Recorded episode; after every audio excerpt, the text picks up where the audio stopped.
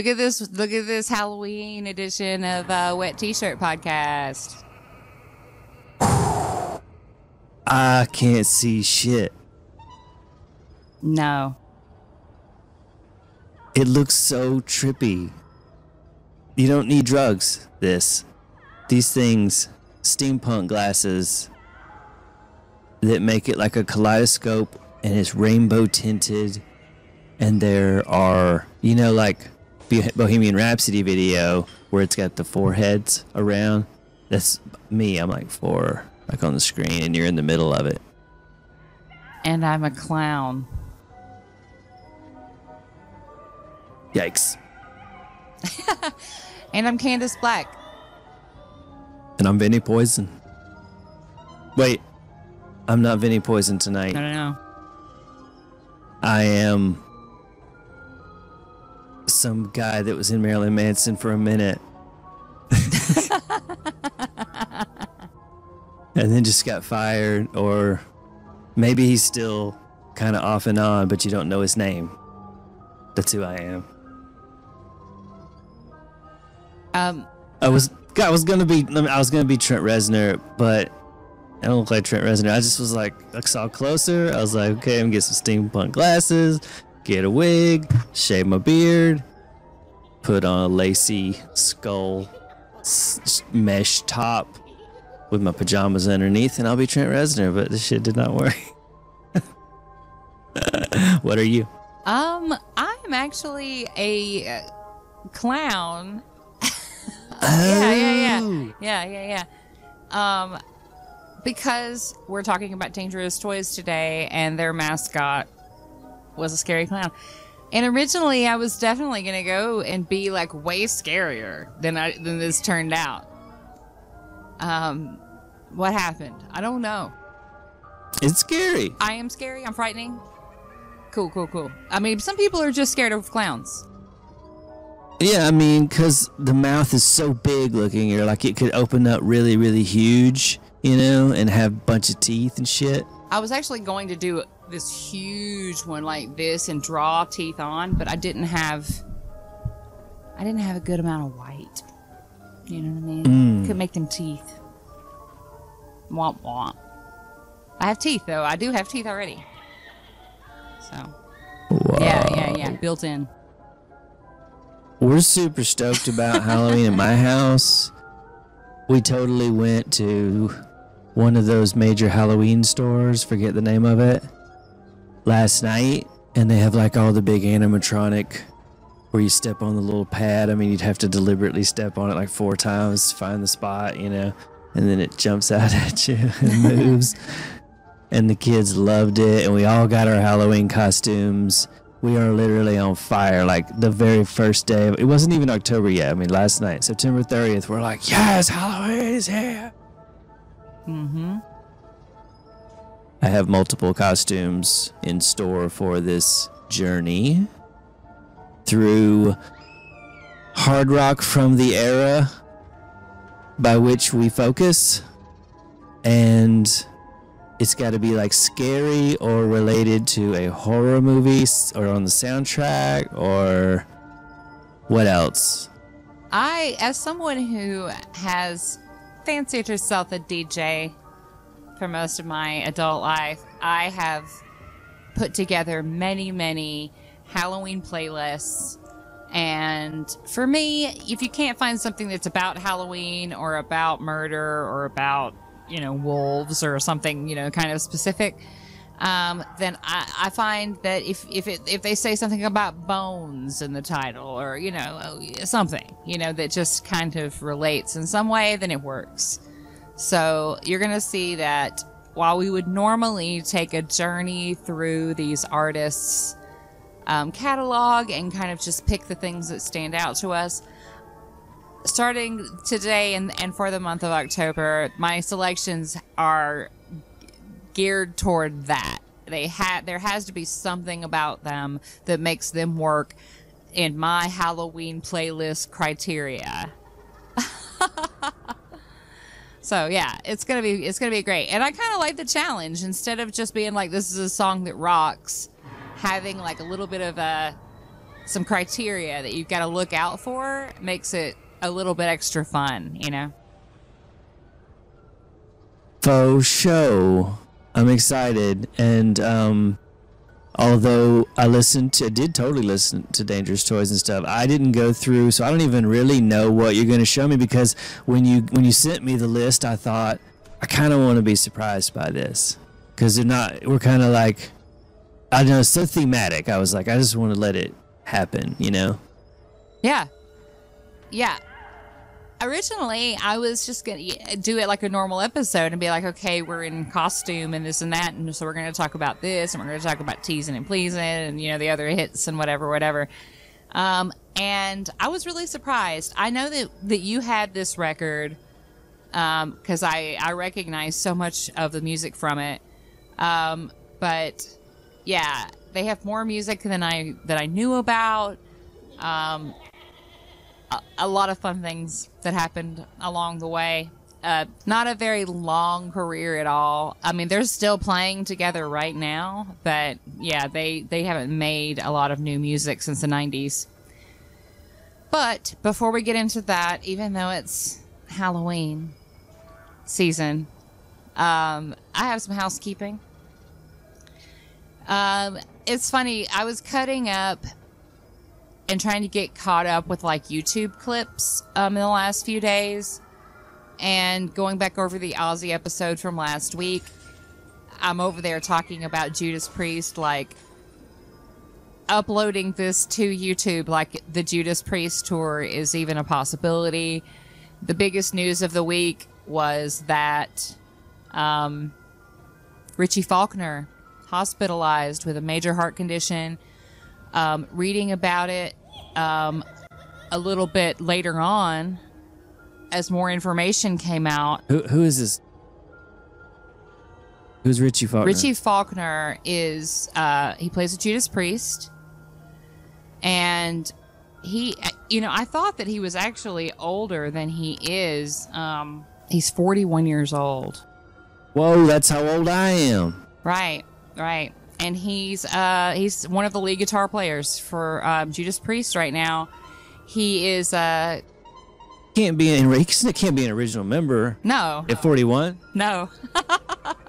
he replaced okay. original member KK Downing. Um, he had a heart attack and went under open heart surgery for 10 hours. Um, and Judas Priest, of course, has postponed their tour. They're not going to do it without him. Um, he's only 41 years old. And uh, I also found out as I was reading about him, he. Did you say he died? No, he's not. He did not oh. die. He is in stable condition after having a 10 hour open heart surgery um, after, after a heart attack. Um, he had the heart attack and finished a Judas Priest concert. Like he had a heart attack during either before or during.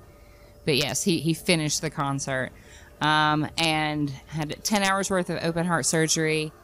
He's in stable condition. And he's also, I, I heard about this on the radio. I didn't know about it beforehand, but he is with, like, he's partnered up with, uh, with um, George Lynch's daughter, Mariah they have at least one very tiny baby, maybe one on the way if I understand the picture that I saw correctly. Um, so, yeah, young family. He's really too young to have to go through this. It's really scary.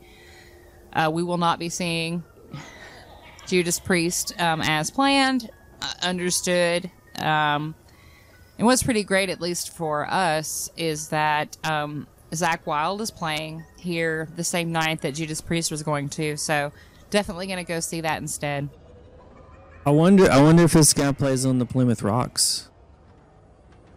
I think that that was just Rob Halford. Like I think that that was probably a, uh, you know, some sort of a. Uh, I could be wrong. I'm sure there's more information about it online, but I'm pretty sure that some, you know, studio band came up with that rock uh, background that he just did some singing over.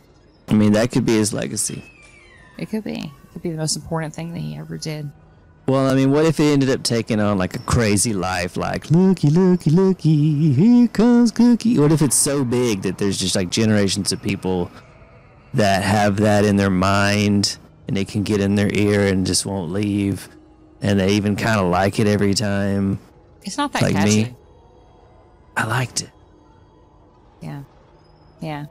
I was thinking, you know, Vinny, that could be Vinny Poison's backstory that I was a guy in the in the Marilyn Manson backing band. I could just make that my story, right? Vinny Poison, because that sounds like some name that one of those guys would have, right? Yeah, I mean, prove that he wasn't in, in Marilyn Manson. You don't know. I mean, they play like touring. I mean, you know, no liner notes, but touring. Yeah. It'd probably be easier to say that you were a past member of LA Guns, like, and you know, you just not being on their Wikipedia page, people would be like, yeah, it makes sense. Okay, Yeah. I'll go for it. See, it's forming. Yeah. We might not be able to form our own LA Guns because of, you know, potential lawsuits, but it doesn't mean that you can't have your LA Guns dreams in some way. I, I need to just start wearing this all the time and just be Vinny. It's really fucking distracting though. Like, like I can't see a damn thing. Like the whole time, look at the screen, just like trying to make something out, and it's surprisingly difficult to concentrate under those circumstances. And it really gives you like a ring around the eye, that dent. so, here's some news that was really surprising. I mean, I don't, I know that we kind of weren't sure if they were joking or not, but you know, back when um, Steel Panther announced that Lexxi Foxx was leaving, they said that he was, they alluded that he was going to do some kind of dog grooming or something, right? Well, That was a diss. Maybe it was. I, I don't know. Uh, Their their wishes for him were all very very positive. Like I showed on the on the on the show that they wanted us to all wish him well and send him messages, and then they would retweet them, and they retweeted our message, and so I think that they just they were really confused, you know, and, and weren't really didn't really understand where that came from. But it turns out that he um, really just wanted to make some other kind of music, I guess. Like maybe he just kind of got tired of of uh, being that character, the Lexxi Foxx character. So he's using his real name. His name is Travis Haley. He's formed a new band. It's called Hollywood Gods and Monsters, uh, which is a terrible name. I mean, I'm just gonna say it. That's a bad name. Um, but um, it's also an interest. You know, it's an idea. Um, it kind of reminds me of an, uh, you know, I've I've got some friends that do like different sort of.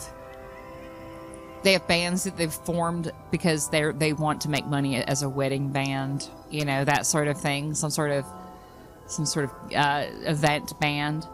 That's kind of what this is like. Uh, they say they're not a cover band, but they also are like mashing up songs and performing them um, other people's songs.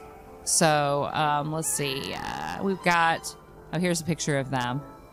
So the group's lineup consists of of Haley's longtime friend and TV star Diggity Dave from MTV's Pimp My Ride, and uh, rapper Hype, vocalist Chris Chris Seven Aragon, guitarist Brian Jennings, and drummer Daniel Adam Parker. And they gave a little bit of a uh, snippet. It's not on that article, so that's why I came out of the screen share. But there is a snippet on their Instagram of the sound. And uh, let's listen to it. I don't know, let's listen to it, you know? We'll see what he left Steel Panther to go do.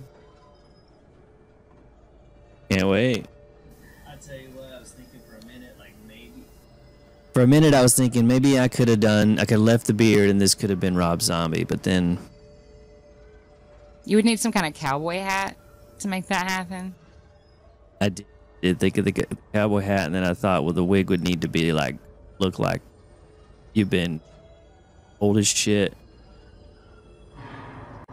like super dirty. You can't be me. I'm a rock star. I'm rhyming on the top of a cop car. I'm a rebel in my 4-4 pops far. It's almost over now. It's almost over now. And it came to pass. The rock and roll was born.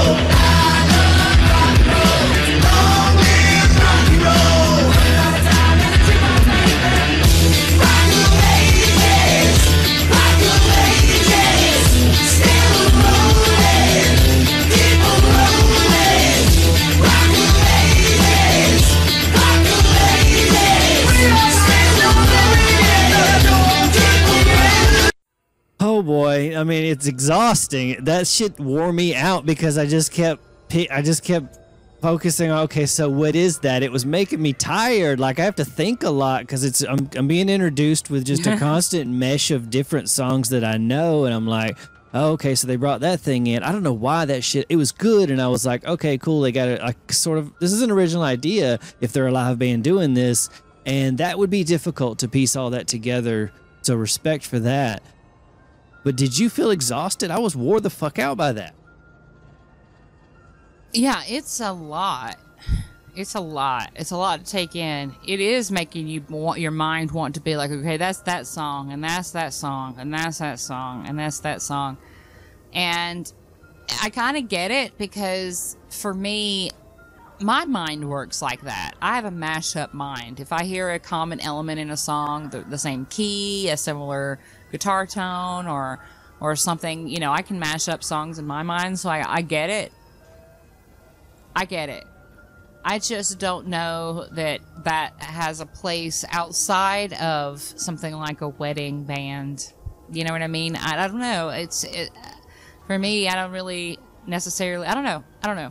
I think it's like too many fast shifts from thing to thing because I mean the thing that made all of those pieces so great was uh, oftentimes it was the way that the song developed those ideas and then they would stay in some kind of mode for lack of a better word long enough for you to just kind of settle into what the song is doing for you the groove that it's creating the melody that it's playing and how the melody is moving and how but this is just like shifting between vibes those those all those pieces have different vibes you know and it's like if they did that and it wasn't so frequently changed because we only listened to two minutes and I couldn't take any more, you know? Like if, if they they need to chill out and do like a, do less of that.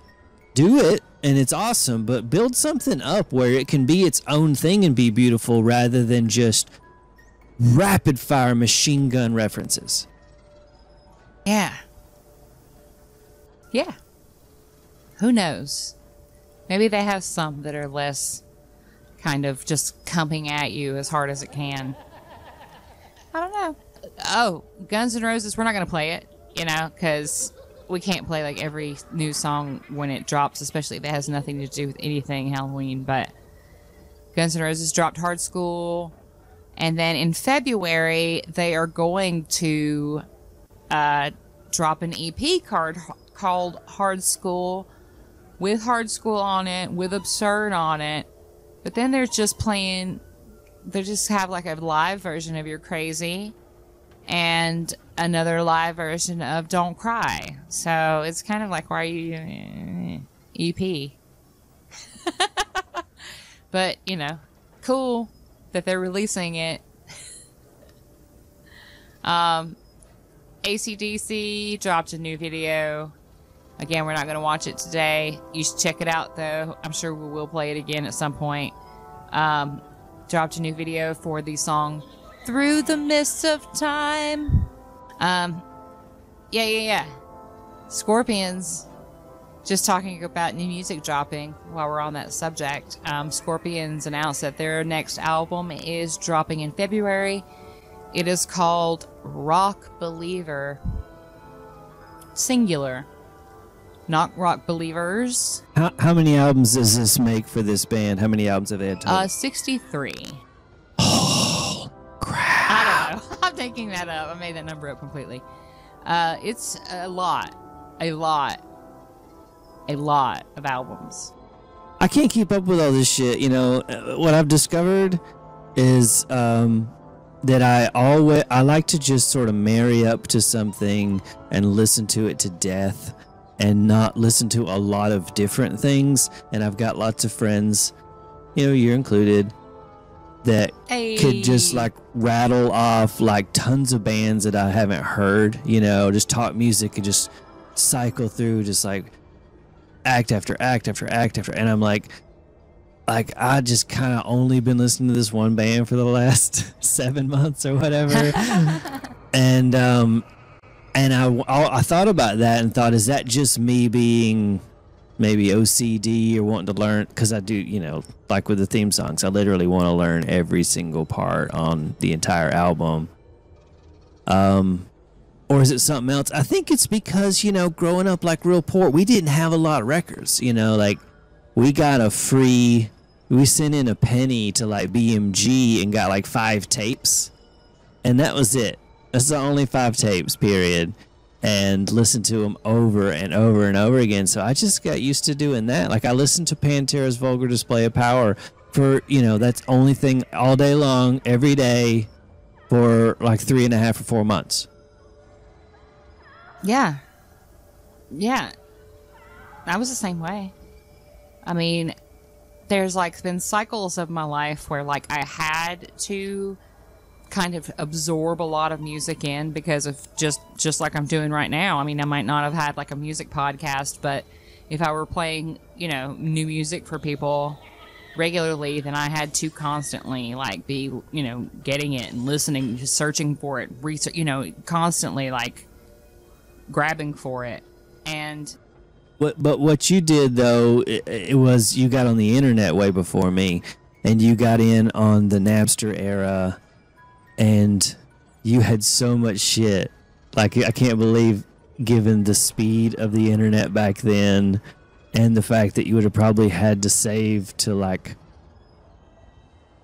like CDRs or something because you would like you'd run out of space on your computer. Um, you know, like you just had so much, and you would download just so many songs. I think that that maybe transitioned you from like doing what I do into being like a little bit more like high consumption of music. I'm not like a high consumption like volume, you know. And uh, I mean, not that it's bad. I'm not saying one's better than the other. It's just that uh, I get kind of yeah, just obsessed. So all these albums come out, I'm like, shit, when am I ever gonna get to them? yeah, I know. I doing this every week. I mean, I I know that there's a lot of podcasts that don't do something like this every week. Um, it is a lot. It feels like you know I've still got um, this song last from last week in my head, and I'm having to research and think about somebody else's music. But I love it. I really do. I love I love staying busy with it too. Like I'm I like I've said previously, like I'm just I'm starved for it. Like I just want it. Just ah. I'm totally still like thinking about the last episode because I have been behind on recording the themes. I'm getting ahead though. I'm actually got a plan, putting it into action. I'm getting caught up. But that No More Tears theme, I hyped it up for two episodes, if you recall. Mm-hmm. Because Tora Tora, I was already talking about. I'm going big on No More Tears. And then we listened to it in the episode and we're like, pick up our jaws off the floor. We just can't believe how amazing it is and talk all about that solo and talk about my fantasy of doing it at the talent show and having an orchestra play with me and like so I wanted to go big and, and I did go big and I mean I you know it's one of those things like a lot of these where I think I could have got a, a better mix if I'd have had more time but I think that's about the best.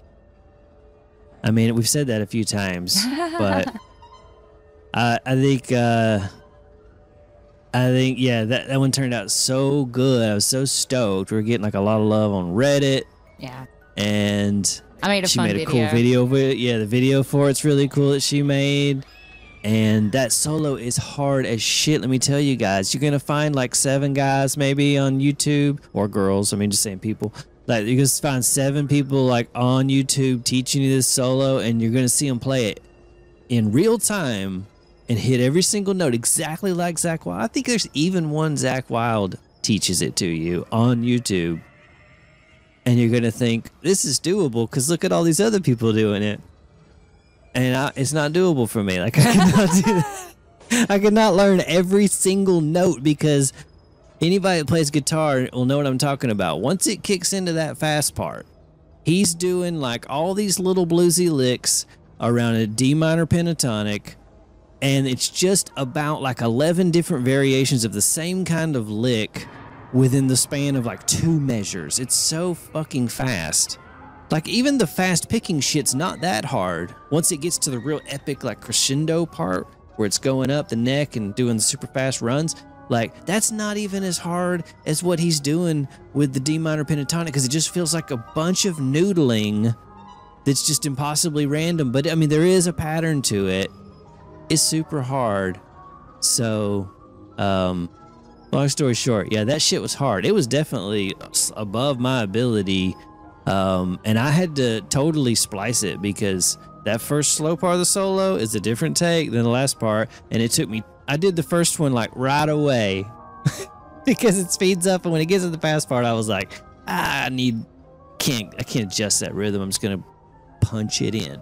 And so that first part, I got in like two takes. It's, there's something I don't like about it, but I mean, it was good enough. And then the second part took me two hours of doing that, and I got a blister on this finger and shit. And I just, at a certain point, I was just like, well, fuck it. I mean, that's pretty damn close. It is really close.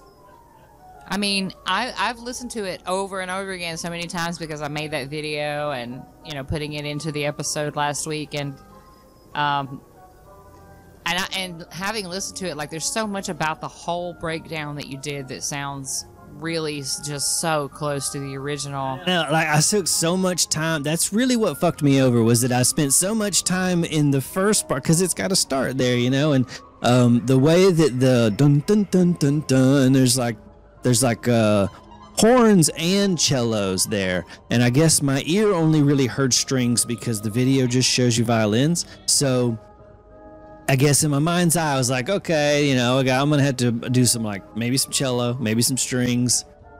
And then the more I listened to it, the more I, I realized, well, this is an entire orchestra. There's like all these different horn parts and shit. There's lots of different things going on. And that whole very first section where it builds up the strings before it even stops and goes to the piano and the flute, there's a ton of different things in there. And um, I spent so much time just listening over and over and over again and be like, just being like a damn horn in there that you never paid attention to, but it's so important somehow.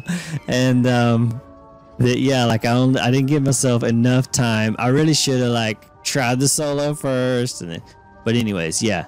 There's a lot of ideas in there. The piano, it almost gets like Layla in some parts where the piano's doing shit. Only thing I couldn't find was some whale sounds to go of the piano solo, and I thought about doing it. I even tried. There's a there's a track on there I didn't use of me going, you know, trying to make like whale sounds that I could mix over that piano solo, but I just could never get it. And anyways, yeah, it's fun to talk about, and I really enjoyed that. So man, good call on picking that tune. It was so good. I was actually like thinking about an episode that we have coming up this month that that song would have been perfect for. It's it's so it's so per, it's so I mean it's it's a spooky song too. You know what I mean? It was a, it was a really good way to lead into this. Um, but yeah, it would have been a really good Halloween month song as well. Um, Yeah, I came away from that whole episode with a entirely different appreciation for Ozzy. Like I'm in, I'm in love, honestly. Like I always knew that he was a giant and that he was so important, but I even remembered I didn't mention this during the episode, but I remembered when I was in in like middle school and Metal Edge or one of those one of those magazines um, had a, a poll or some kind of survey um, where you would you know fill it out and be like, "This is my favorite album of the year. This is my least favorite." Da da da. And I remember like putting Ozzy down as my least favorite metal artist when I was like 13 or 14 years old. When I was just into Pretty Boys and Slaughter and all that. Um, and it's so wild. What a what a what an embarrassment to me now in my 40s that I felt like that in middle school um, because it just shows that I didn't know anything about music at all or what I was talking about. Like that that friend that said that they don't like Radiohead for no reason. I was being one of those people. Um, so yeah, speaking of the solo and speaking of that episode and speaking of talent show dreams, please tell us how your talent show went this week. Oh yeah, the so we showed that video. I did Tom Petty's "You're So Bad," and I won. Yes, yes, a hundred dollars. Actually, actually, the prize was fifty dollars and an espresso machine. Oh. Value total value at hundred dollars. but an espresso machine that's pretty cool. Uh, no, but it was really cool because um, I have been into other talent shows. The aforementioned seventh grade one, where I dreamed of playing No More Tears, and then settled for Enter Sandman. Um, I got second place to uh, a young lady who danced to uh, Michael Jackson's "Smooth Criminal." She did a bunch of moonwalking and stuff, um, and she had like a jazzer, like a jazzy costume with like gloves and like a bow tie and a top hat, and, and she she won. Yeah. And then, so that hurt. Um, I still carry that. Um, and then I didn't win the eighth grade either. So it feels good, you know. It's vindication. Yeah, where's she at now? You know what I mean? But you know, okay, so yeah, that is awesome and hooray and yeah, very very cool to get praised by a bunch of people. Um, but enough about me. We're talking about dangerous toys, and you were talking about being embarrassed about listing Ozzy low on the scale. And I gotta be honest, if I had this record, and I assume you're right, I'm a little bit embarrassed because I mean it's I like scared, and there are there's things I like on this record, but I mean I guess when I listen to it, I think about how douchey I was, and I think this is like me when I was douchey and like 11 or 12 That's what you said at- in the Jackal episode, though. You were listening to that around uh, not not too long. I mean, it's around the same time. I, I know it's it's terrible that I do that. With Jackal, I came around, but I don't know if I've come quite around yet on Dangerous Toys. I mean, I like the scared song. I like the kind of Rio like thing that it does in the chorus, and um, it's a fun riff to play. It, it it's just there's like all these cringy ass lyrics.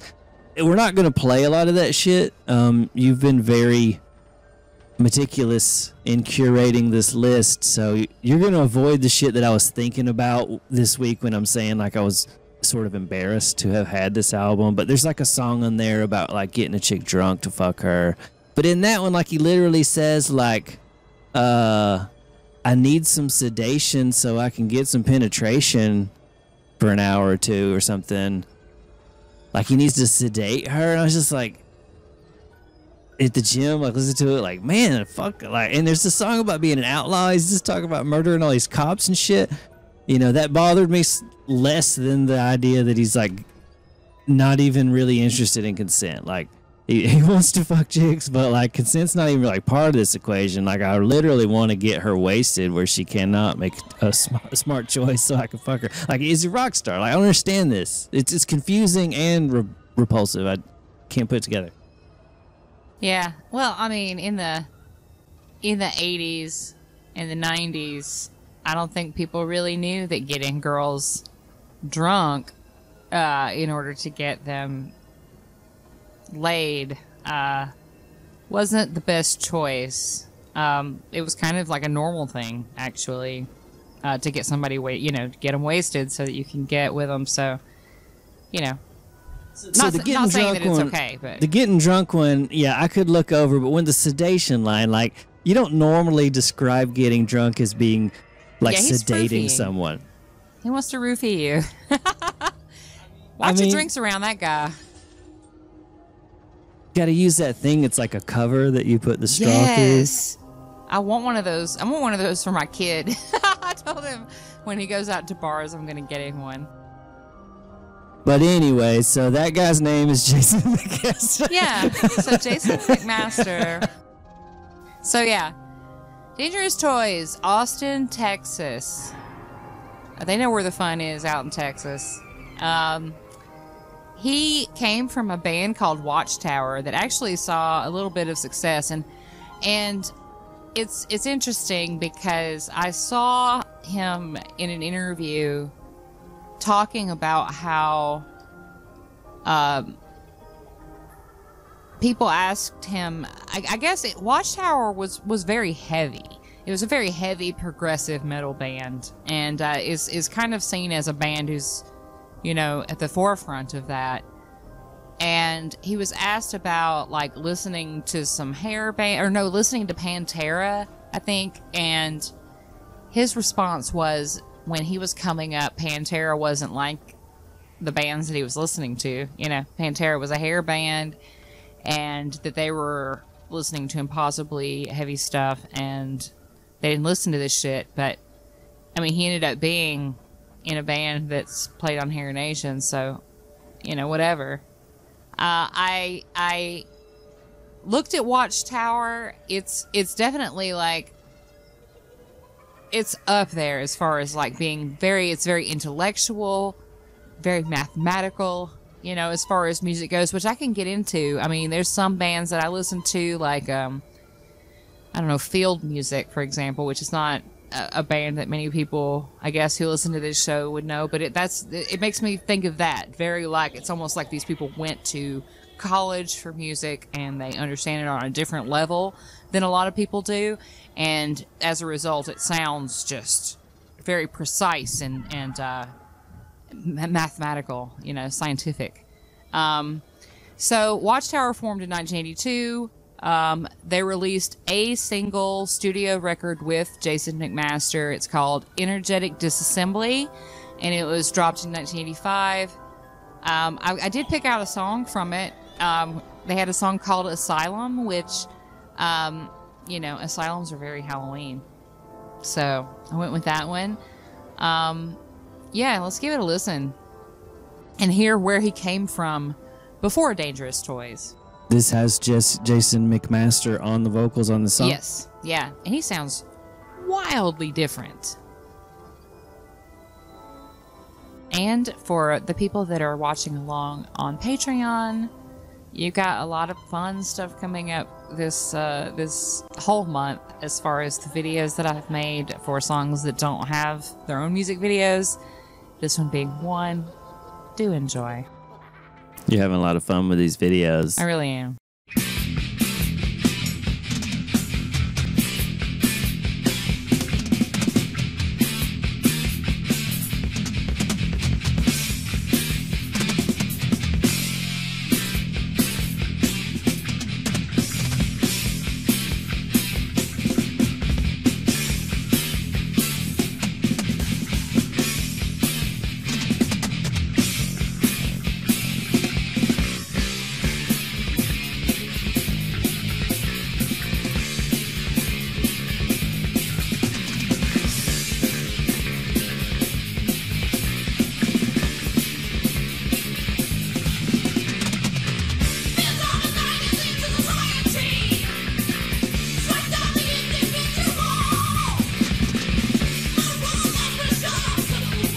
She's giving you some Alfred.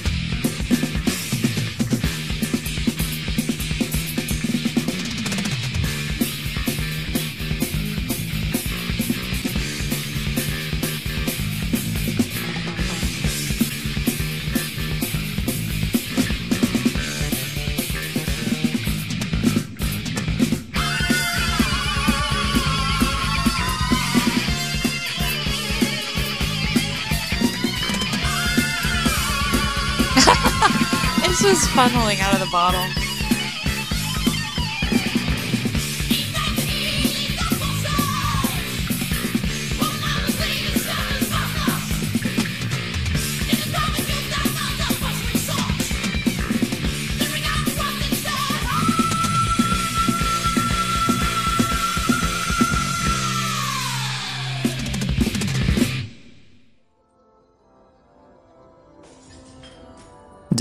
Was that Army of the Dead? I don't know where that came from, actually. I just found that.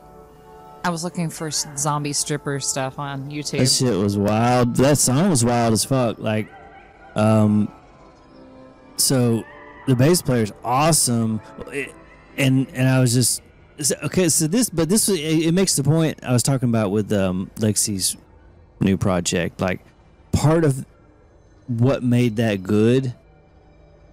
If you, I mean, if people don't like it, they're gonna say, "Fuck you!" Like it's not good. But I'm saying, like, the th- if you can get into this kind of music, what made that great was the repetition. Even though there's lots of changes and stuff, there's like a repetition about the rhythm that they're in and the cadence, the rhythm that the vocals are coming in and every like the riff and it. So the constant changing, even this, you could say these guys had a lot of changes, but it wasn't constantly changing. They they had this.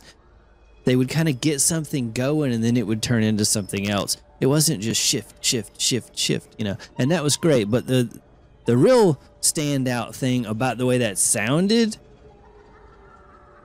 it seemed like the guitar was like lower it was like filling a space as far as like low end and high end frequencies the the bass was like they swapped places and the bass was up like it's like this high tone and the guitar was like real low it was like kind of opposite of what you usually try to do with bass and guitar. The bass player was amazing, but like tonally, I mean, did you think that? Like the guitar seemed lower than the bass, it seemed high up.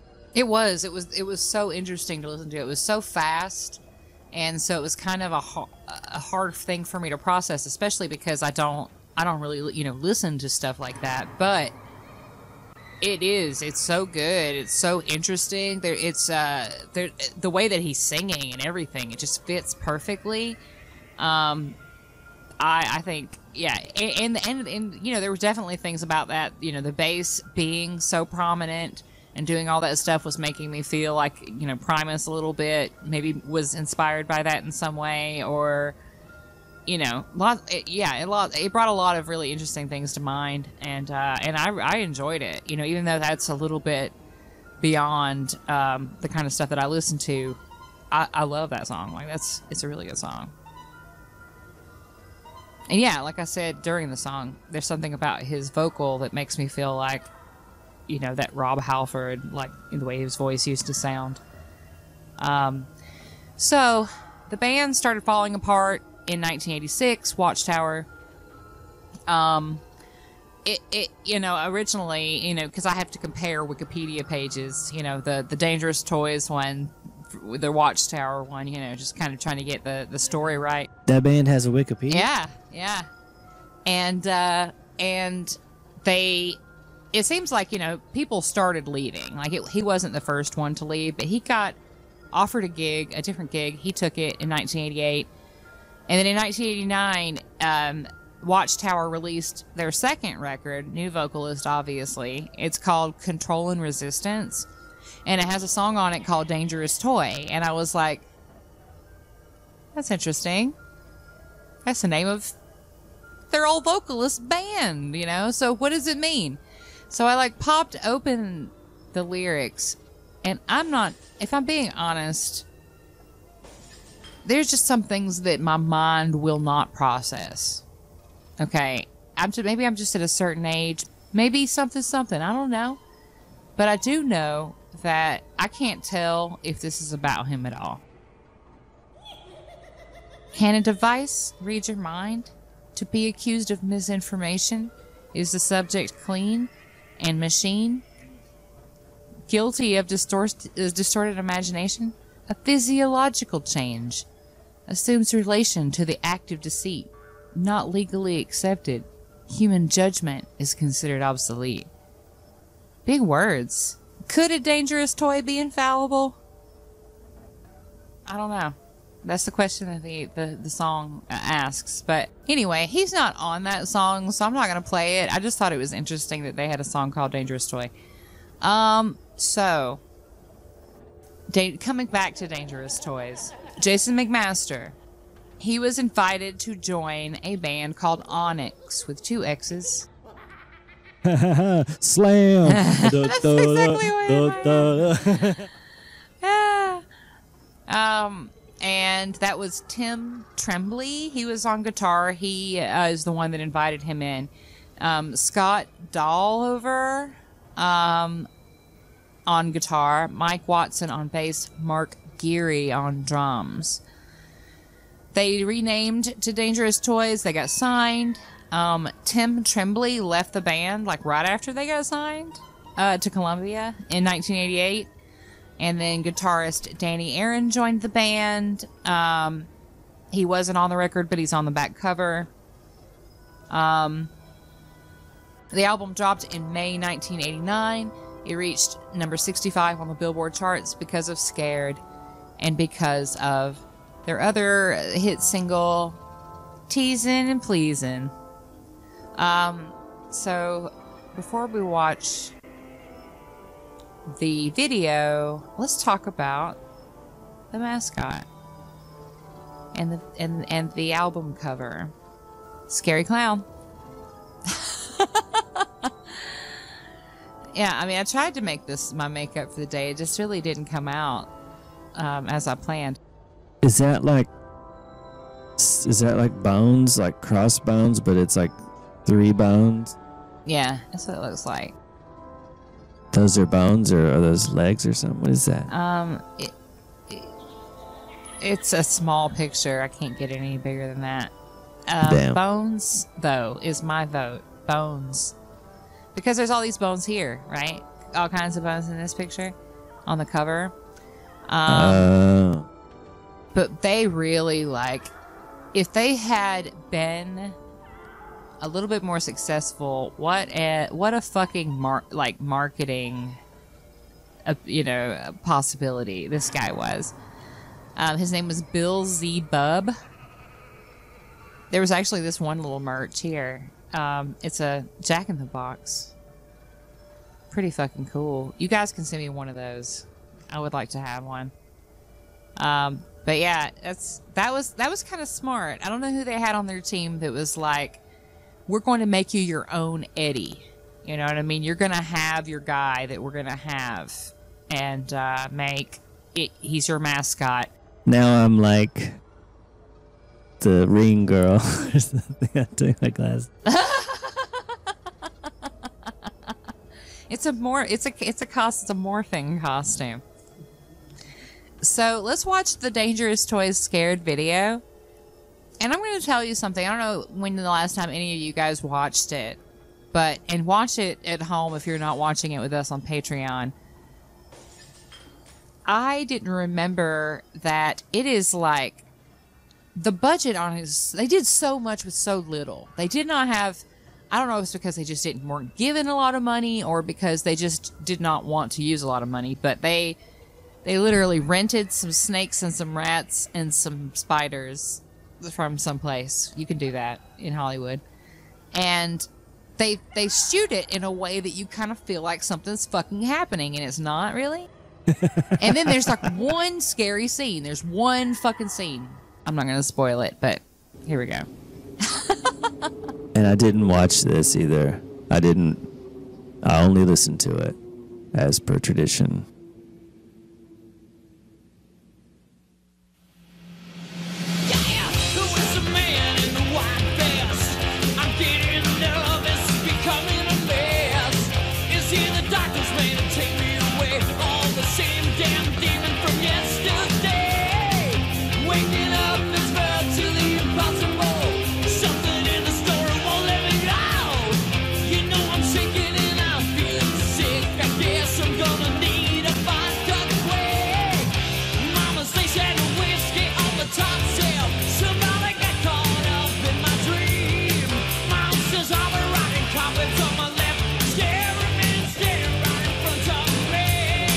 Up, line gets me.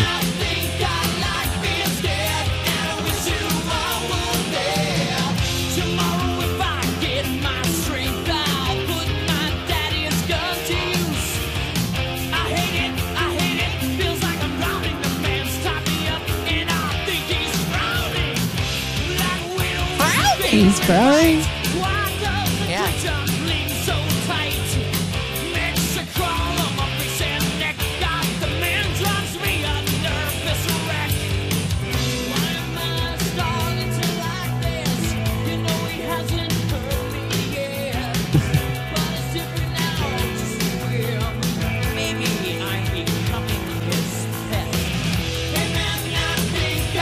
I'm becoming his fan.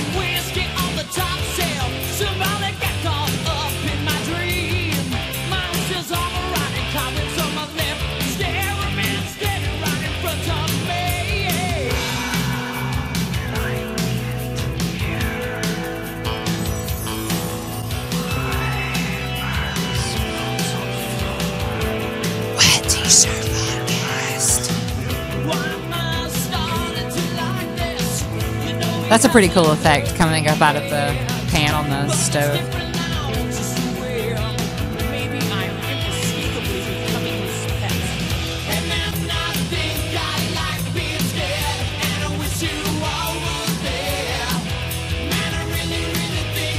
Oh shit.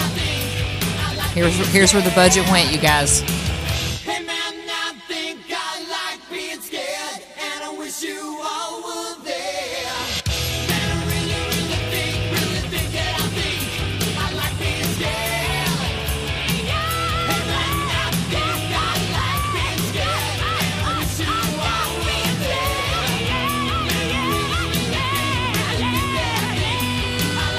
His suspenders under that shirt.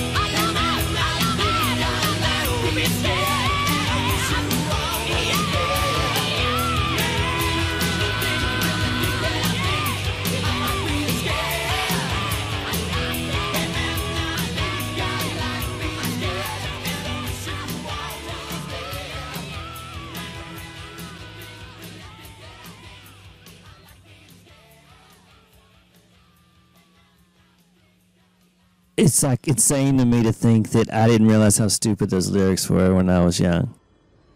Yeah. Well, I mean, uh, we. Uh, I remember. Yeah. I remember. I remember this being like very scary or like like I don't know. I would assume. I don't know. I guess in my mind, I was maybe there was some other video that was more like with some spiders, but it was actually a budget where they're in a castle and there's like lightning and like there's like real monsters and shit. I mean, there's like really nothing in that. He's describing some stuff that well, I mean, it's it's great cin- cinematography. Like it's dark. They've got webs. Um, this kid that they've hired to be in the bed, it, he looks very distraught. He's he he's like having nightmares. He's t- tossing and turning. Like there's a lot of things that make you feel like there's something happening. And the one thing that does happen is that they knock down the closet door and this red light pours through and a fan blows. And there's a silhouette and it could possibly be that mascot. But you don't really know. It's kind of like poltergeist for a second. Um, and yeah like spiders and, and snakes and all of that that's that's scary man you don't want that shit on you that used to bother me a lot more when i was a kid the shit that was you know, scary to me when I was a kid, obviously scared me more now. And now I think that, you know, movie technology and all the things that we've seen like since then have kind of desensitized us in a way to the way that we used to react to that kind of imagery then. So I can, I mean, obviously we all liked things that we now think are stupid when we were like 11 or whatever. You know what I mean? I know, I mean, but I'm just saying, like, uh, the art of songwriting, just, it just the, the lines are just The lyrics Stupid. are stupid. so many dumb lines. He's like, I'm looking over there, there's cobwebs. I, can't, I can't even remember what the lyrics are. I just remember every time I hear it, I think, I don't understand why his he brings up his mom's mommy's lace when he talks about whiskey on the top shelf. Um, like, and what does he say? I'm like indescribably this thing's pet or something. What does he say coming out of that breakdown? I keep listening to it. I'm indiscriminately this man's pet or something. Or it's fun as hell to play though. It actually is a really cool. It musically, it's cool as shit. You know. it is a cool song. I hear it all the time on the radio, and I like hearing it. Yeah, no, it is fun. It's like this cool. I think it's in E or F. And it's like F major to F major seven, and then it goes to the minor four, right? No, it goes to F minor seven there. So it's like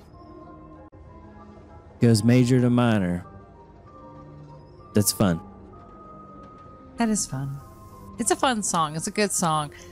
Um, Fucking No More Tears does that. I didn't actually do the uh, the vocal part of No More Tears, but I learned it and before I decided I was only going to do the breakdown. And um, No More Tears does that, where it's maybe it's in E. It's indistinguishable if it's in if it's in minor or major D. It's in D. That's what it is. Uh, you can't tell is this a D major or D minor? I don't know. But when Ozzy comes in to sing that the, the lights in the na, na, da, da, da, da, he's singing a major. So he brings it up into a major key, and then it feels like it goes major, minor, major, minor in that song too. But I think I'm scared. No, I think I'm like obsessed with the breakdowns because I did this breakdown for No More Tears for reasons discussed.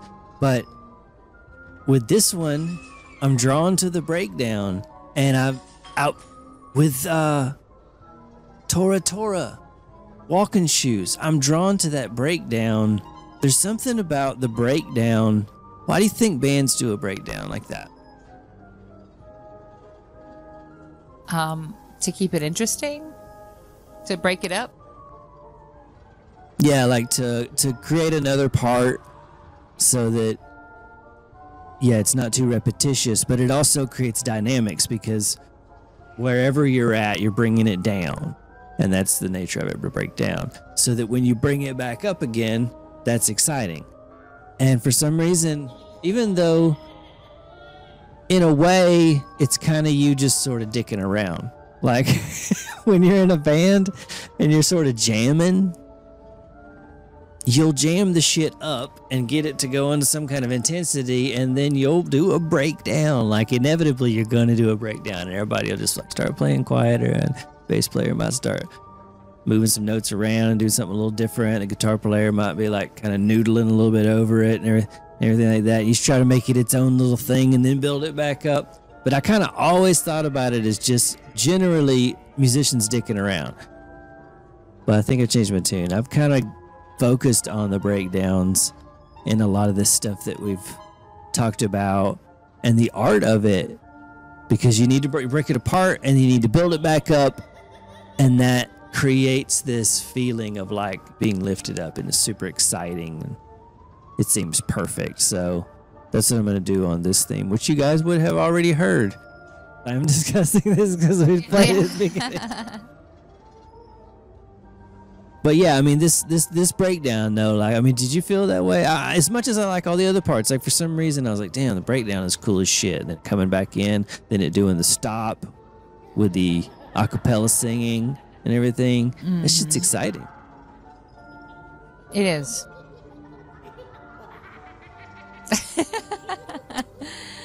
it is. You know, now that you've got the goggles off and everything, I know that you said that you are the ring, but I was thinking you look like a young, a younger Tracii Guns back before he cut all his hair off. Maybe. You ever see that hair restoration shit where they like literally glue like glue a wig onto your head? Like for it's for men, I think, maybe women too. Um, but they just like kind of sort of shave the guy like further on bald. Like let's just get rid of all that. We're gonna glue a piece to your head and then style it Yeah, it's amazing. so that It's amazing. this is what it would look like if I did that, and this would just be on my head. Except it would be styled nice. Well, yeah. Unless I wanted this look. Or like I could, you know, like uh, do people get these like shitty spirit wigs and like then cut them, like style them to like for their costume? I mean, I guess they do. And there's lots of tutorials to do that, like how to make shitty spirit wigs look like nice hair, things like that. Um, yeah. Um, I've actually done a lot of because some a lot of the wigs that have bangs, they'll be like way too long, so I'll have to like, you know, put them up where bangs should be and that sort of thing.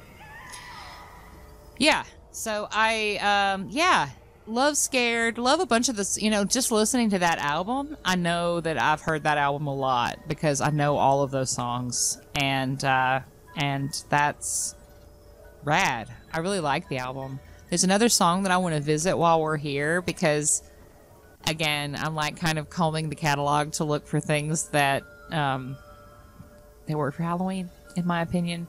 And they have a song. It's called Because they, it's like kind of disappointing to listen to that record and it's song after song about not scary shit. Yeah. Yeah. You got that imagery that you gave us. You gave us the scary clown. You gave us scared. I want I want things to keep being scary. They actually there is a song that I feel like might have been a little bit of a sequel to that in a way. We'll we'll get into that later. Uh, for now, this is off of that debut. It's called Bones in the Gutter. Um, I think that if you guys hear it, if you ever had that record or listened to it back then, you're going to recognize the song. You know, when I first heard Teasing and Pleasing as a part of me like doing this, I was like, that's not them. That's a cover. Like who who did they cover? No, it was them. It's just I heard it so much back then it feels like it wasn't them. It feels like it had to be somebody else. so, yeah. And I made a fun video to it. This one was a lot of fun. Oh boy. So guys, you really missed out if you didn't watch that last one. And really You're missing out generally because those mascots, that whole list, is kind of cool seeing them back to back to back. You see a lot of similarities. Yeah. There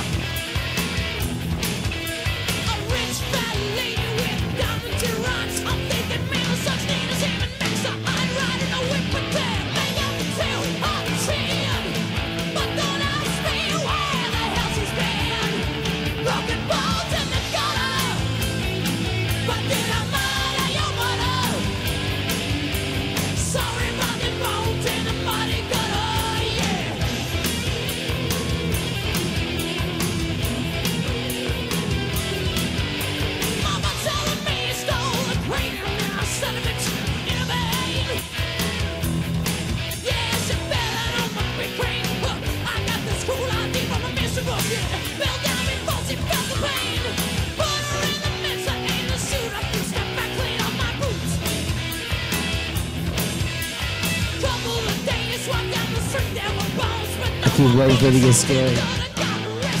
The video that is. Oh, there it is. There it is. She's taking her fucking skin off. the stripper is a skeleton.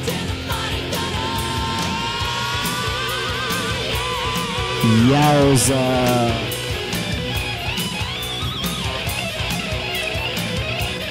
These little stripper scenes I found on YouTube are very short, so I had to like put more than one in a video.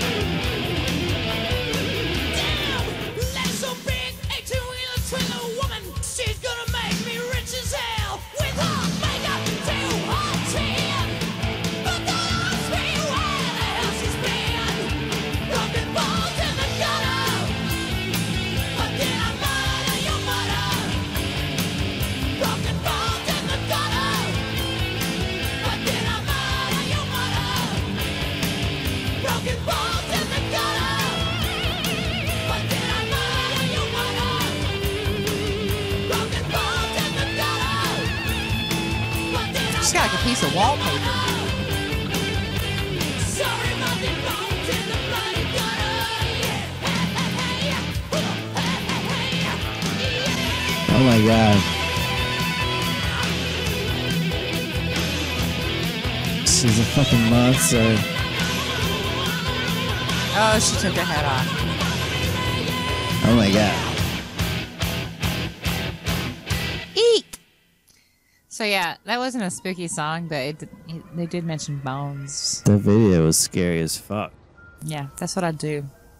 You guys are really missing out if you're not watching along on Patreon.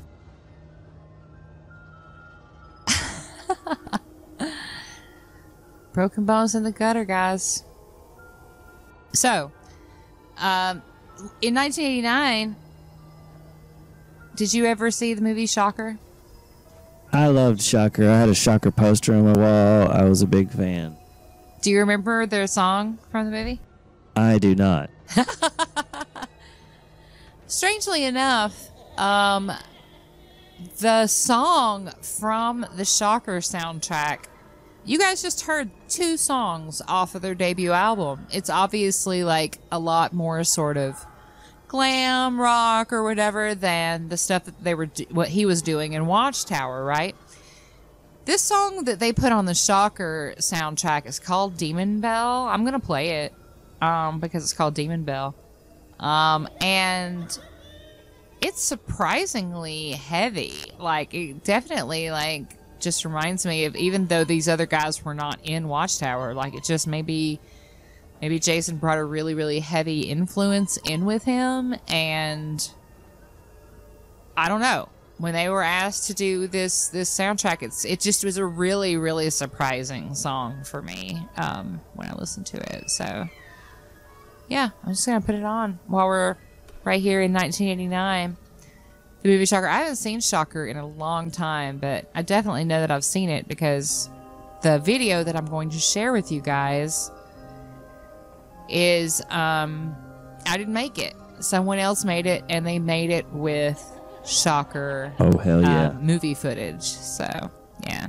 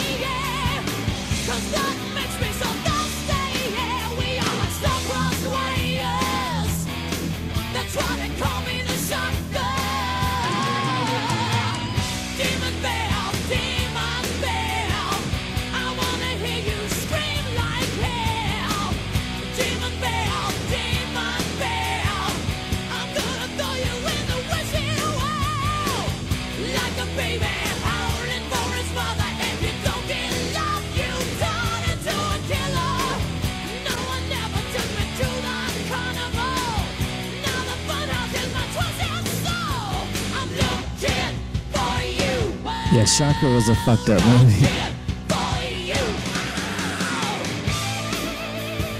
Fucking chair trying to get your ass.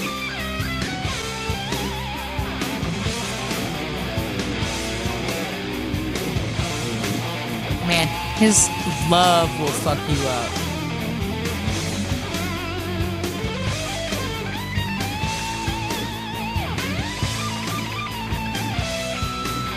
Was that scene in the movie? I don't remember the movie that much, to be honest. I was born without a soul inside. I guess I need to watch this movie again.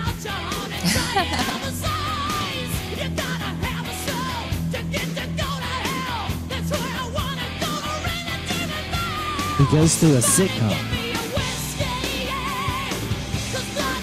He goes to a game show.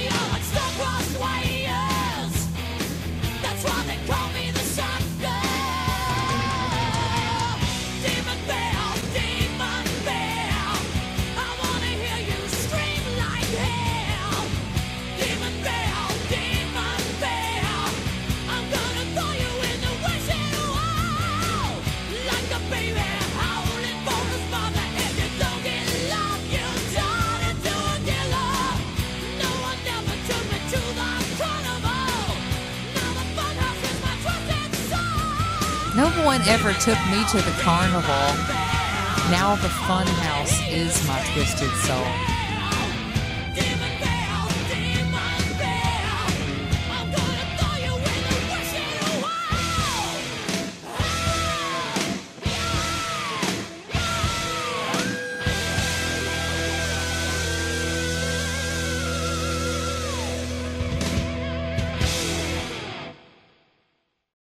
Yeah, they're straight tearing down the house on that shit.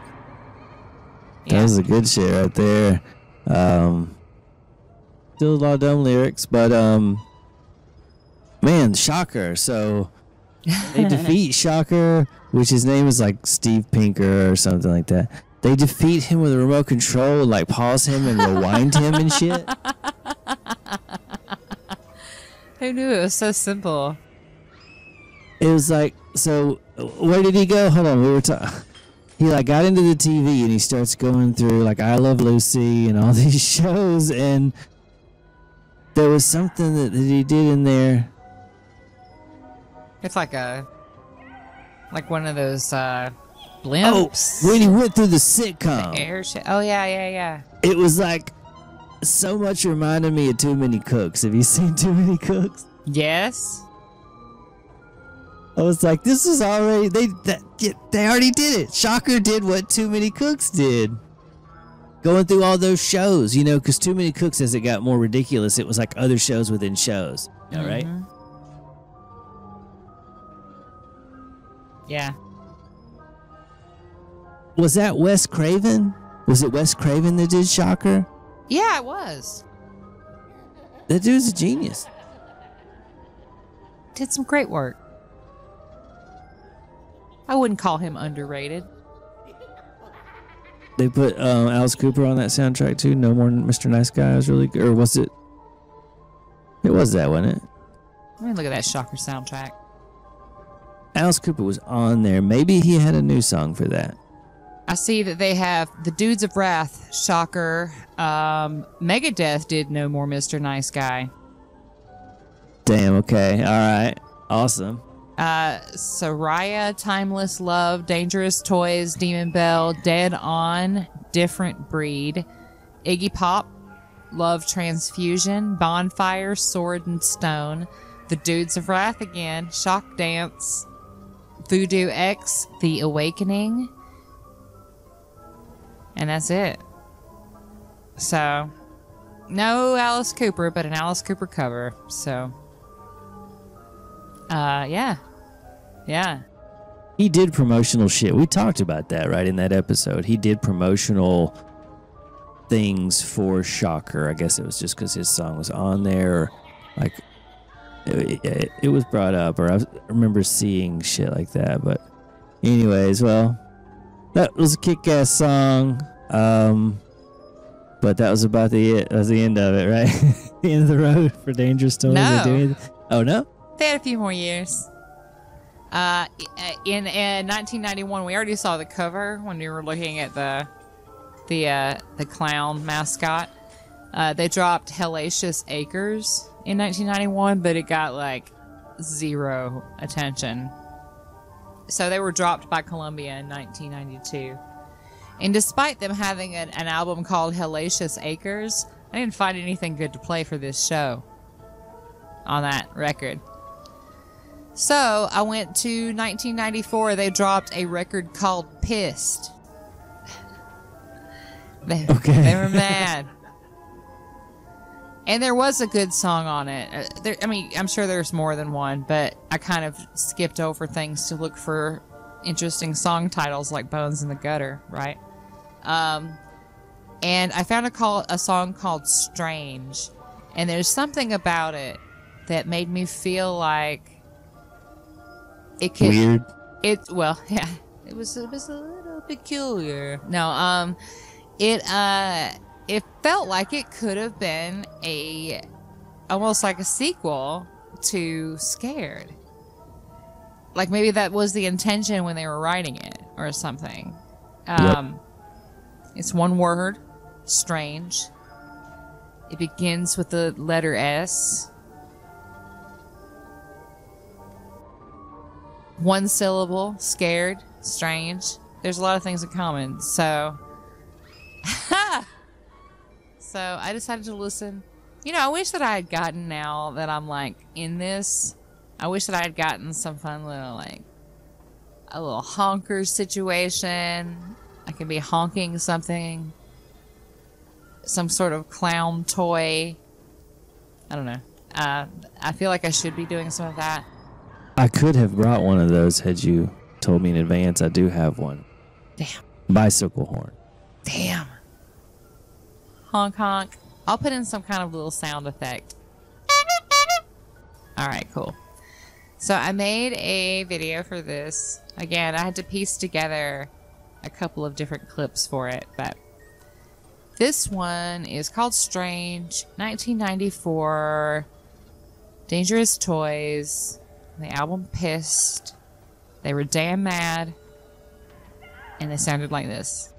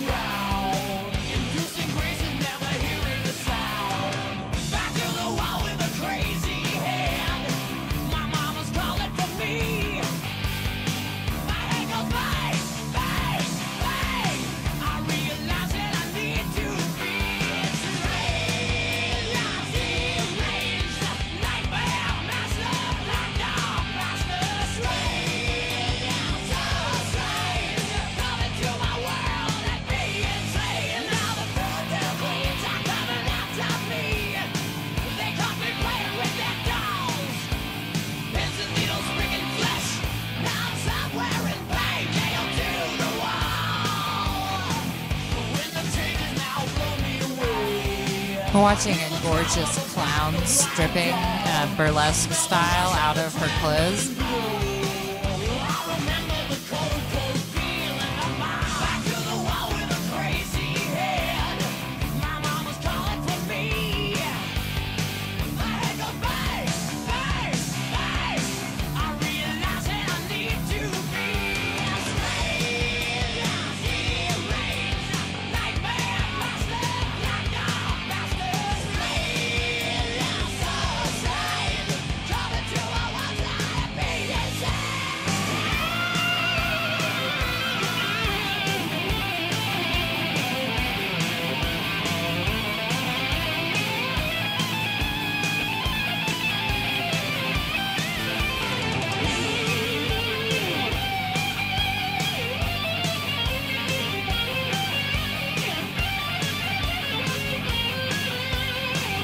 She didn't put that needle in herself somewhere.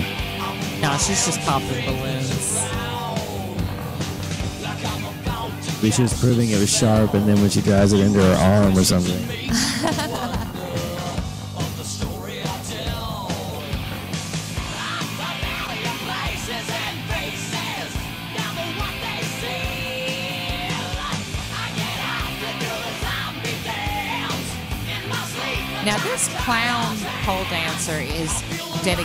you see that she has whitened like every part of her body? Unless she is the most pale bitch I've ever seen in my life.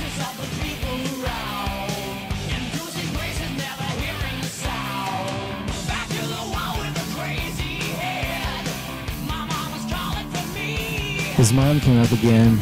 Yeah. He's got a crazy head. He's talked about having dreams. He's he's going through something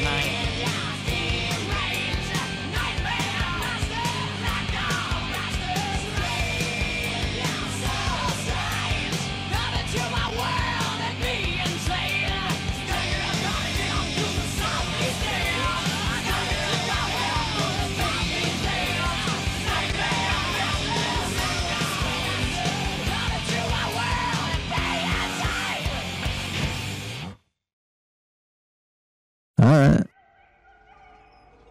Yeah, yeah. He said something after about.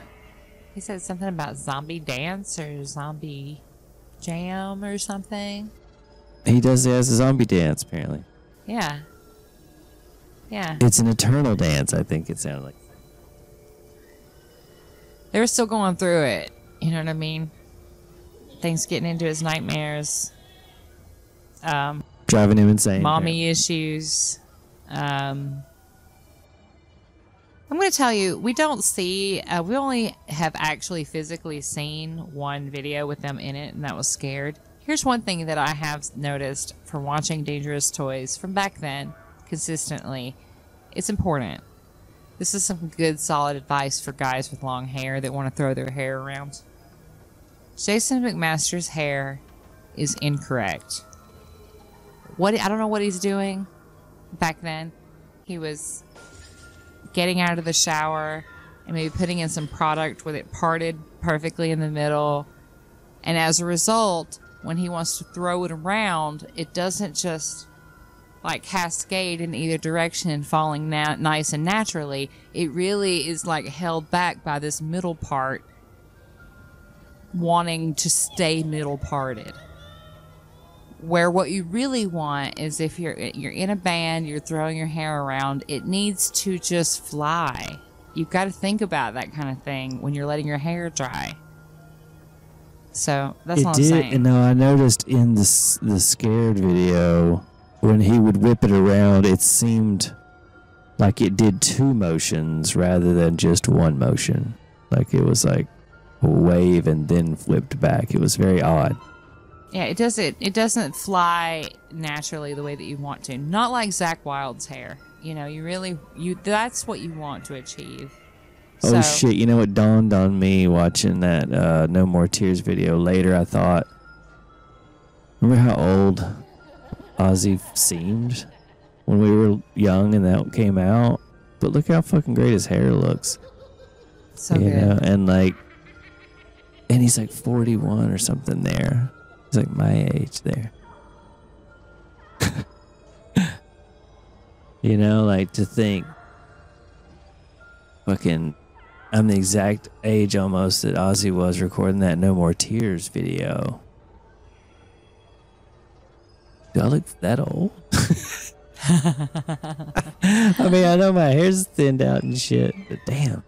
It's it's surreal to like see movies and stuff from my childhood, and the people in the movie, like the parents or whatever, like seemed so old to me then, and I see them now, and I'm like they're much younger than me, or something, and I'm just like, oh, eh, it's not a good feeling. We don't like that feeling. I know, Um, crazy. Yeah. So, here's something that happened. Pretty interesting. Their last record, their last studio record, Dangerous Toys' last studio record, they really decided that they were going to bring a lot of humor into the, the cover art and into the name of the record. It's uh it's called The Artist Formerly Known as Dangerous Toys. They spell it like shit because Why?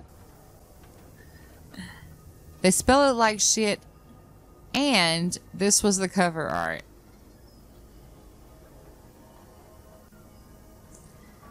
This was the cover art. They took their mascot and have it posed in a very like sort of provocative, sexy, I'm nude way on some flowers. And as you can see, if you can read the text there, the way that they spell, it's like artist is spelled like R, the letter R, asterisk T I S T. Formerly is spelled the number four, and then there's an asterisk M E R L Y. So the reason why they're doing that is because I mean, they're not just copying Prince with the name and that album cover. I mean, they put his logo and everything on there. I guess the album cover is exact replica, just with their guy, right? yeah, this is it. This is the this was the Prince album cover that they were. Okay, but they the yeah they Sexy. added the logo with it. They're just like adopting Prince's symbol. You Yeah. know, they they've morphed their DT into this thing with vines wrapped around it or something to make that symbol shape and colored it purple. Just just one hundred percent going after Prince for some reason out of nowhere. Yeah. And it's interesting. I mean, you know, it's funny. Like it is a funny Oh, thing. that's what it is. Okay, so they were getting in on the joke because it was kind of a joke at the time. People would joke about that, and um, so yeah. But they're not a funny band, though. Are they a funny band? Is that this? Are they supposed to be funny? No. I mean, no. They they I never even found a song in the blog where they were being like they were trying to joke around that I noticed. You know what I mean? I never I, it's just weird and it didn't go over well. Like the fans were not feeling it. They did not appreciate the humor. Um it bombed. But it's pretty good. I mean, the, it's not like they came in here and tried to make a bunch of funny songs. They just named it something stupid and gave it a funny cover. Um, and I think it's funny. I do. I mean, it's kind of funny. I mean, yeah, yeah. Yeah, it's funny. Um, the song's great that I picked from this record. It's called Monster Man. Um, and I found some footage to put. I had a song called a song formerly known as. I Oh. did back in the old days. We had a song called a song formerly known as "Dig It." Was a song we did. So we got in on that too. Everybody was doing that shit. Prince blew everybody away, and they all had to get in on it. Um, so yeah, Monster Man from that record. I love the song. It's pretty great. Um, this is what they sounded like in 1995. It's their last studio album. So dig it. Oh, and I found a very fun video to put this to. It's probably my favorite one so far. Shit. so there's a, a strip club, and I found a lot of footage from that. This girl is stripping out of a Stay Puft Marshmallow Man costume. That's awesome.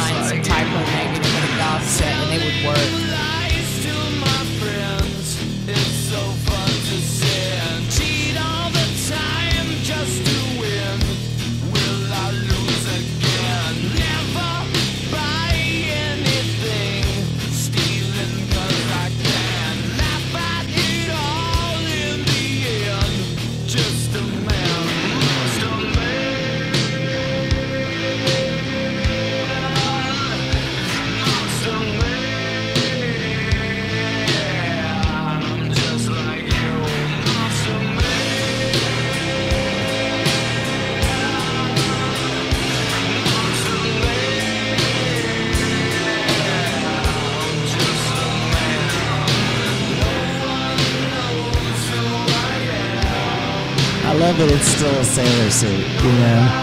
Yeah. So good. It's pretty clever, you know. She she thought that deal was stripped down. It's a sailor suit under the Stay Puft like that. costume.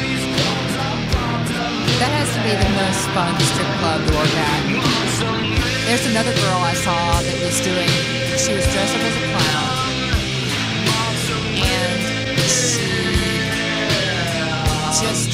Ate pizza. Like she sat on the floor in front of people and just ate pizza of these people. And they were fucking throwing so much money at her. Was just eating a slice of pizza. This, it's a great job. And ladies, if you're gonna get out here and dance, go to this Jumbo's Clown Room. That's the place.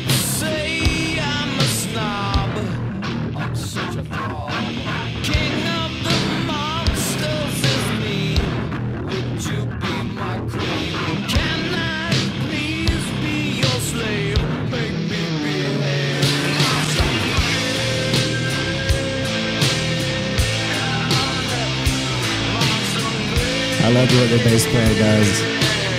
Always. He's a standout.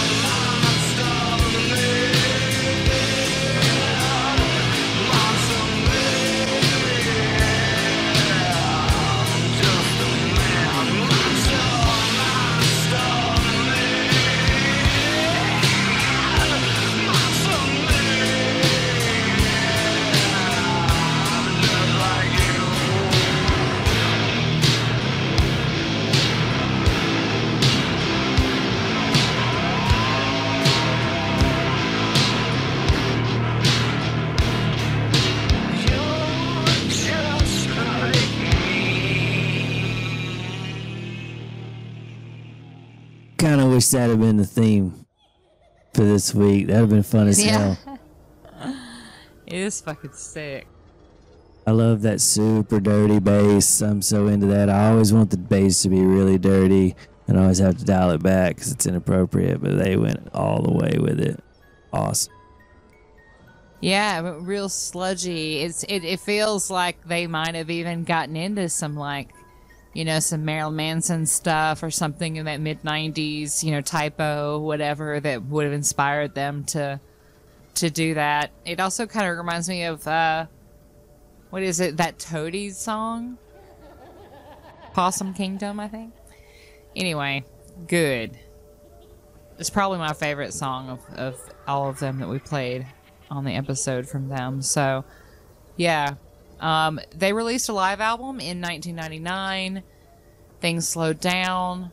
Um, band members went in different directions again. Um, And then in 2017, they signed on to Dave Ellefson's label, um, EMP, to uh, re-release some music, but they haven't they haven't recorded anything. Um, they've reunited a lot. Um, Jason McMaster says that they're not going to record any new music, but then um, Dalhover said that in 2018 that they're working on demos for a new record. Um, nothing has been released, but they did play their first song, new song in 24 years. It's called "Hold Your Horses" um, live in 2019. So they might be making new music. Mean, you know, what else would they have been doing during this pandemic? You know what I mean? It seems like everybody was making music in the last year and a half. So I don't know. Fucking depressed about Tora Tora's show being canceled. Tora Tora and and that was enough. That shit got canceled or postponed, Oh, right?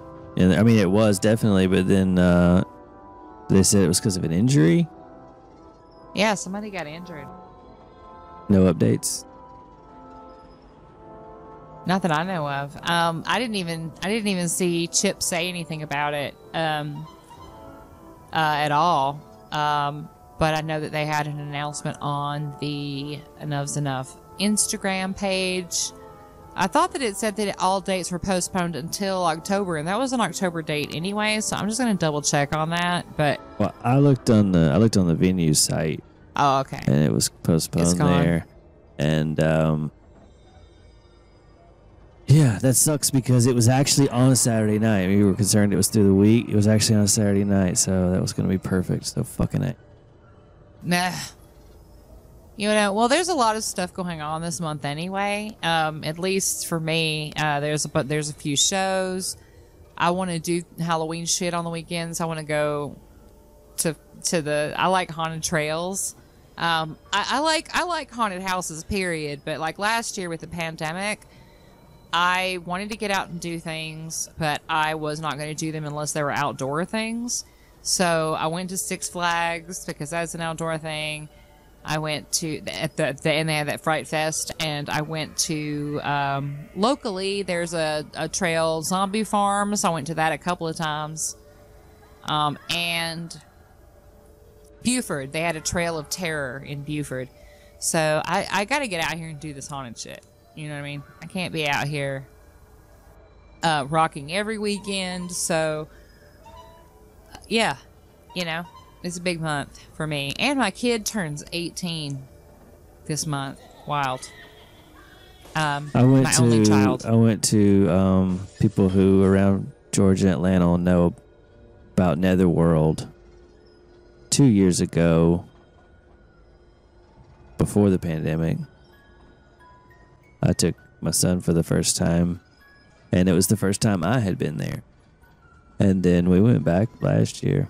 I mean during the pandemic we went there and um this shit's stressful. It's terrifying. Yeah. My kid hasn't even been there because he's uh I took him when he was kind of little to zombie farms and uh I guess I kind of ruined him. He would not he would not go again. I like I'm still trying to get him to go to uh haunted things. We'll see if now that he's going to be 18 if he's up for it. ah. Yeah, so many things. I mean, I'm so disappointed about so many things that I've wanted to do that I'm not able to do this this fall. I wanted to be able to go to the uh to the Monsters on the Mountain. And I'm not going to be able to do that. Um but hey, it's it's awesome that they, you know, in in this time where, you know, the people that put on the Monsters of Rock cruise, you know, they just haven't been able to do it. You know, for 2 years now. Did they do one last year? I don't know if they I don't know if they did it or if it got postponed because of the pandemic. I don't remember. I think I think they both two years in a row they haven't been able to do it. And so that's people not being able to, you know, make money and they, you know, not being able to put these these concerts together with these bands that need to make money. And so they've been really really smart to to branch out and find other ways to put these events together. I really wanted to go and support it and see. And Jesus, you know, there's so many of these bands that we love and we're talking about that are going to play. Um, I just have to, uh, you know, keep it keep it cool this year, and we will we'll see what we can do about uh, going. If it if it turns out to be a success and they want to do it next year, that'd be awesome. That's the kind of thing that I just want to like get an Airbnb, you know, with some friends together and, uh, you know, full bar or whatever. And we just kind of go back and forth to the event. We don't have to necessarily be stuck at the event. You know what I mean? And, uh, just have a really chill time being able to come back and shower or change clothes or whatever, recover in some way. Uh, that is, I'm not a camper. I don't go to festivals where I'm gonna have to camp. That's just not me. I like to glamp. I mean, I like to camp too, but we're going glamping, so I'm um, pro glamping right now. But man, when you were talking, I just remembered back to that. Just cracks me up. Her name is Rio, and she likes being scared. oh my god! Yeah, it's so crazy. Like my my kid is the one that like he was like that sounds like Rio, and I was like, oh my god, you're right. And so yeah, now that's exactly what I'm singing like every time. So funny. Well, hell yeah. Um, this was a hell of a lot of fun. I like a lot of the stuff that we listen to of theirs. Um, and I like Scared too. I mean, it is it is a fun track, like we said. I mean, uh, just was a little surprised revisiting that record this week. Um, I expected a lot of just macabre, scary theme songs, and it's not that. They're like, you know, covering lots of different topics and then arguably creepy in some of them, but a lot of really good musicianship. And um, where are they even from? Did we did we say where they're from? Did you- Austin, Texas. Okay, hell yeah. So, fucking, I enjoyed that. Um, what we got picked out for the take 'em homes? That's a that's fun. Well, you know I'm gonna have to keep it real on these closing tracks too, and it's it's pretty easy to like think of some songs. You know, like if you if you think about songs that always get played on classic rock this time of year, Werewolves of London, you know, Bark at the Moon, you know, this and that. Um, I really wanted to kind of go a little bit deeper on some of these going out on songs. So today, I have I, I actually should have saved it for um, a couple weeks from now, but I have a song by a band that I'm sure the you know that, that this audience is familiar with, Fastway.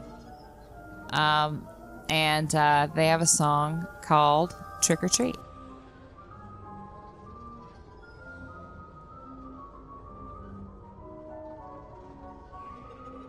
And I'm gonna play it. And the video, you guys, it's from the movie Trick or Treat. So they're like a newer band. It's it's a different movie. It's the movie Trick or Treat that came out in 1986, Um, and uh, it's the it the, this this album. Their whole album was called Trick or Treat, and it's the soundtrack of that movie. And this song, this video is a scene from the movie, but they also used it as their music video. So there's obviously some backstory that we're going to be missing out on, and if you haven't seen the 1986 movie Trick or Treat, then perhaps you're going to be like, "What the fuck is going on? What's going on with this guy's face?" That's how I feel, but it's still a good. It's a scary. Yeah, hey, this is this video, and what a sign of the times it is. You know what I mean? I can't wait.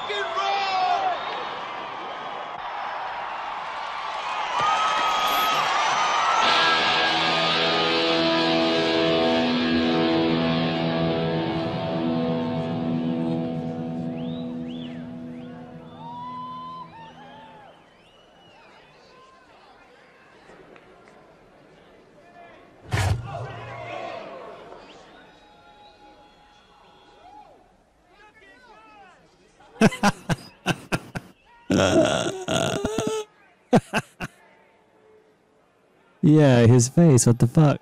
I don't know what's going on. I don't know what happened.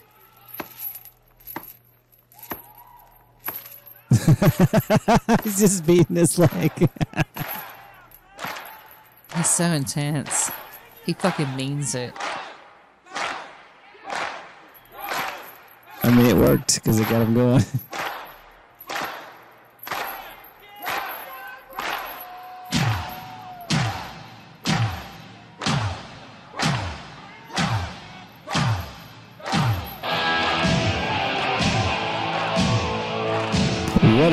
Transition.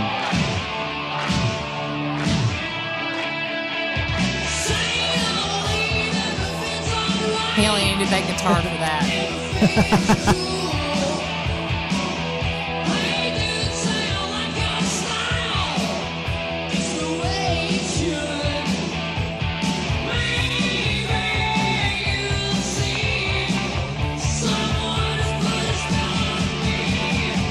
Is that Christian Bale?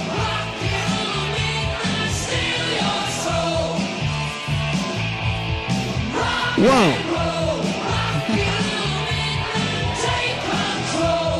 For somebody who's obviously been fucked up in some way, he's really doing some gymnastics on this stage. His choreography is impeccable. Yeah.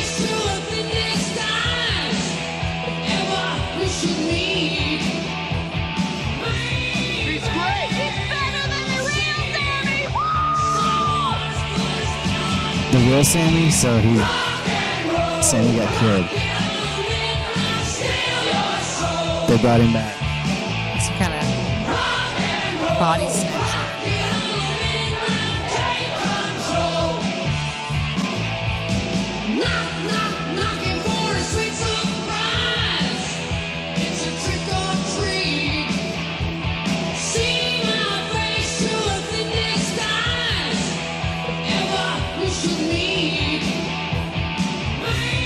They really dedicated a lot of this film to this concert.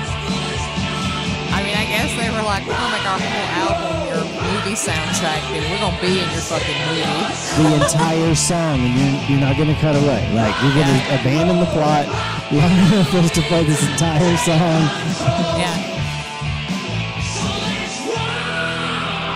And really not even just play the song. It built up a long time before they started playing. Everything that's going on as far as the movie plot is stopping for this this performance.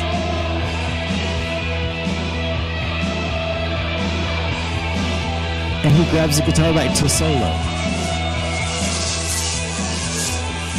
And he solos with electricity.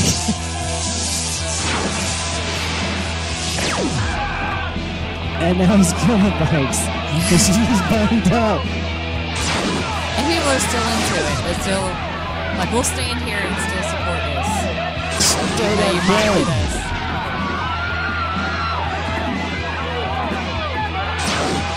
And the band is just continuing.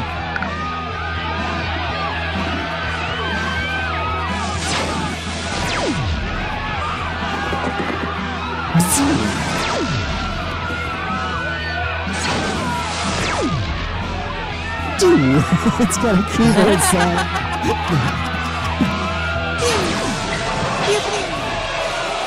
He's killed the drummer.